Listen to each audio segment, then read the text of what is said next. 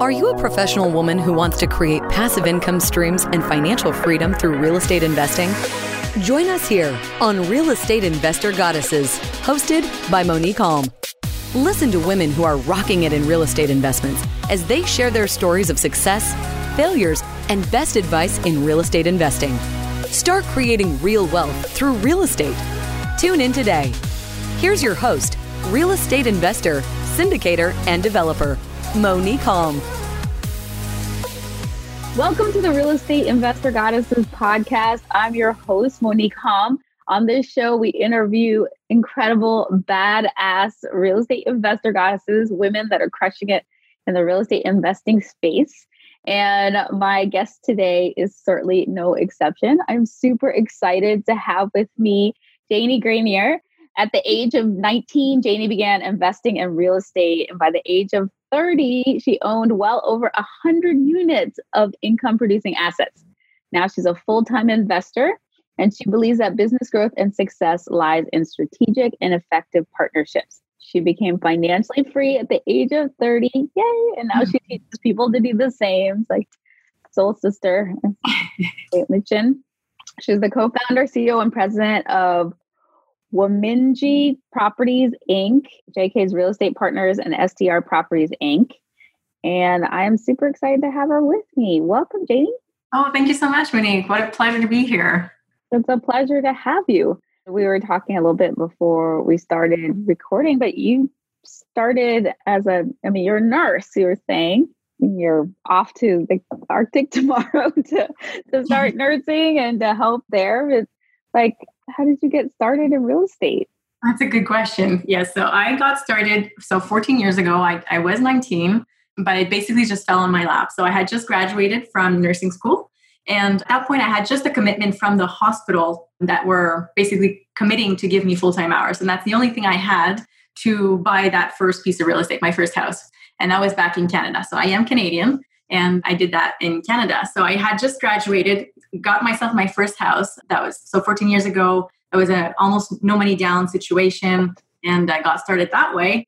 Did a lot of mistakes, trusted, you know, the wrong people, lost some money and uh, but I learned, I learned, and then started again. I bought the second property. I was 24, and continuing just to work as a nurse. So I don't know how it is in the U.S. when it comes down to um, buying conventional with conventional mortgages, but in Canada, definitely nursing was one of those things where just banks were throwing money at us.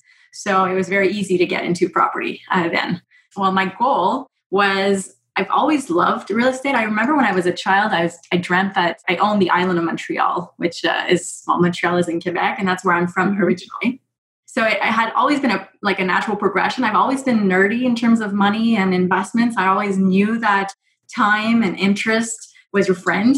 So when all of my friends were going out partying, I was you know looking to the equivalent of GICs in Canada is RRSPs I was just looking at all these fun investment vehicles to put your money in and investment. Um, and real estate was no different. So that's uh, how I got started. I've always wanted to get started in real estate, which I did at an early age. And then my goal was I wanted to basically buy one house every five years. And by the time I was going to be, uh, say, 55, I was going to be able to pay off or sell that first house, buy myself an RV. I love traveling. So I was going to just live off of the cash flow and do that. So every five years, I was going to buy a new house by the time I'm 55, retire, sell off the first one, and just buy myself that RV. Well, you went a lot faster than that. So I did. I did. So and how did you how did you do that? Well, so professionally, I am a registered nurse, and I do have a, a specialty in primary care, and especially in remote areas. So basically, my specialty is outpost nursing. I work in the Arctic, so in the Canadian Arctic, with our Aboriginal people of Canada, and it's spending a lot of time away from family. The pay is great, but I'm away nine, ten months a year. And I quickly realized that I just didn't want to do that for the rest of my life. And buying five properties in my lifetime was just not going to get me that life that I wanted. So, as I was getting educated on the real estate topic and surrounding myself by investors, I quickly realized that there was a better way to do it. And since I just didn't want to be a nurse full time, I pivoted and questioned myself okay, if I don't want to be a nurse full time, what am I going to do now? Right. So I decided to uh, invest in, in US real estate. Okay. So you've been investing in the US. And tell me how you went from like Did you start doing multifamily? How did you scale so big? Well, first in Canada, the cap rates are really low. So when I did decide to really put a lot of time and effort into real estate, we quickly realized that it's not in Canada that we were going to be able to do that. Prices are really high. The down payments are extremely, I mean, you have to put down 25% to 35% on a property in Canada when it's a rental property. And prices are just really, really expensive. So when we said, okay, let's get started in real estate, I went to a an event here in Canada. Someone it was a Canadian investing Canadians how to invest in US real estate. And it just blew my mind. The opportunities in the US was just incredibly sexy to me compared to what it was in, the, in Canada. So there I saw that it was just a whole other world. There was so much opportunities in the US. And so why not get started there? So we looked at different states. We took about a year to really look at our options where are we going to invest? Because for us, it's not our backyard. So it didn't matter if we were investing in Florida or Ohio or wherever, really. What made sense was is it a landlord friendly state? So that was one criteria. The other one was yeah. uh, where can we get more bang for our buck and the best returns on investments? And is it a place where there's a strong rental demand? Was basically our criterias. And yeah. we on Ohio. That's where we got started. Okay, beautiful. And are you in single families mostly or? Yeah, we started single families and then did the BRRRR model, the buy, rehab, renovate. We did that a couple times. Then we mm-hmm. went to mm-hmm. the small multifamilies, and now we do mo- uh, mobile home parks. Okay, love it. And so, you know, going from Canada to the US, we've had a few Canadian goddesses come and share with us. What are some of the things that you have to think about as a Canadian that maybe a US investor might not, like taxes or other things? What are some of the mm-hmm. things that as a Canadian that you have to think about? Great question. For starters, your how you buy the real estate and what type of entity.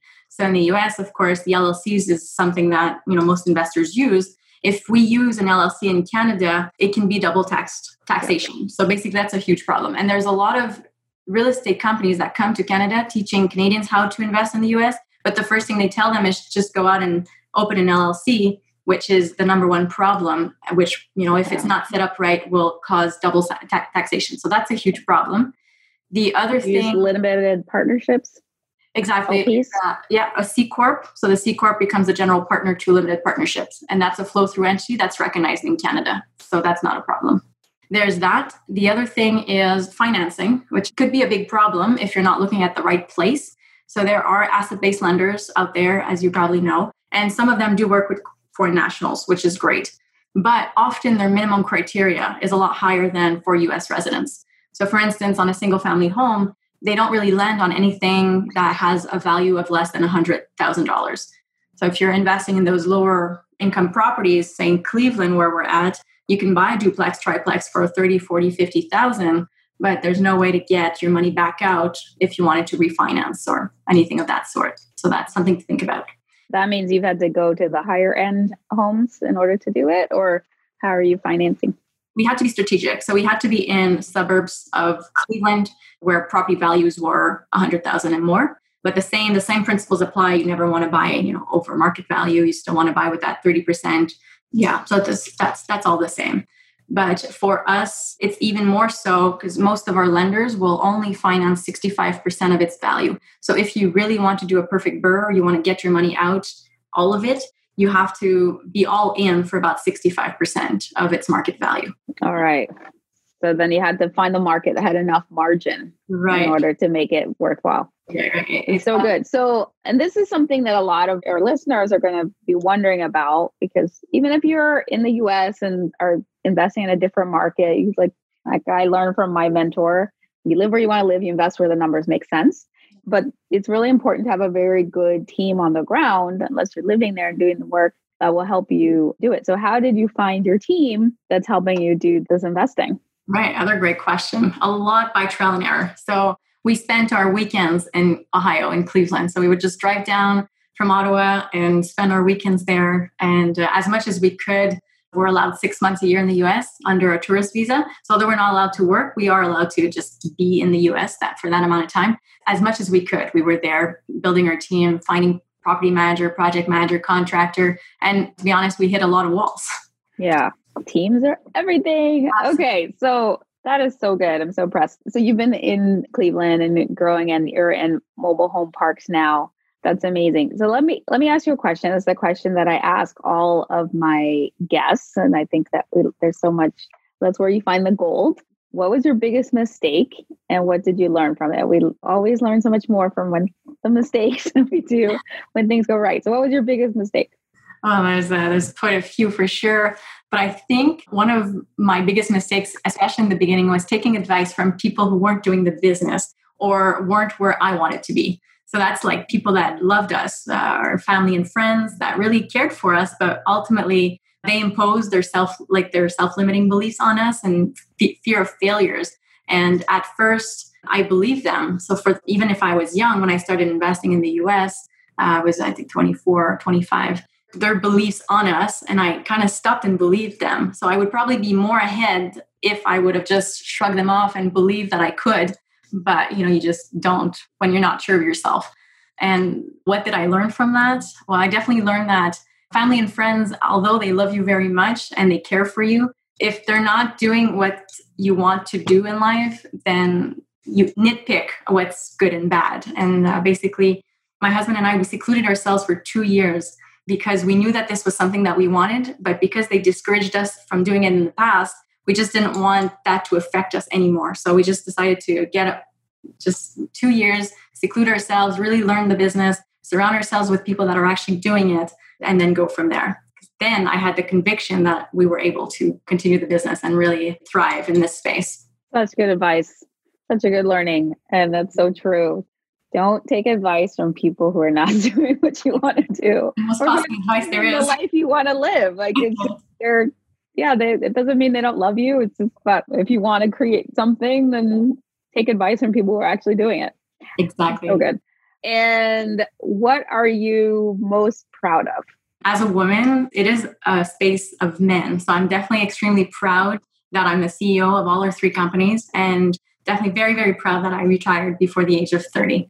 But more importantly, I think what I'm most proud of is really taking control of my life back and living life on my terms. Because before that, people were just throwing their limits on me and not knowing any better, I was taking it and living the life that I thought was a normal life, but I was not happy in that life. I kept asking myself, is this it? Is this it? There must be more to life than that. And there's so many stories out there of people that were not born from a rich family and who made it. Why couldn't I?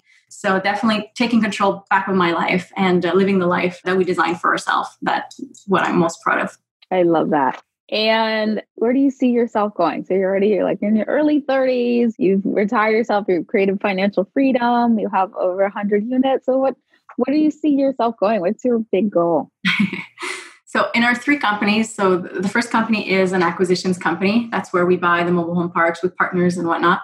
In that company, we're looking at syndication or crowdfunding. So we've been exploring that option. We've been exploring syndication for probably two years, but from the US perspective, now what we came across was that since we're actually raising capital from Canada, there's other laws in there. So we're actually looking at the laws and bylaws in Canada, raising capital in Canada to invest in the US. It's just another ball game that we weren't thinking about at first. So that's where we're at right now for our, our acquisitions uh, company. Our short-term rental management company, that one, I mean, we've expanded from Canada to the US. So right now with COVID might not be uh, the best time to invest in short-term rentals, but it's definitely a great model that we yeah. uh, enjoy very much. And then our third company, JK's Real Estate Partners, that you mentioned in the beginning, that's an educational company. And that's really cool because we're growing that one a lot.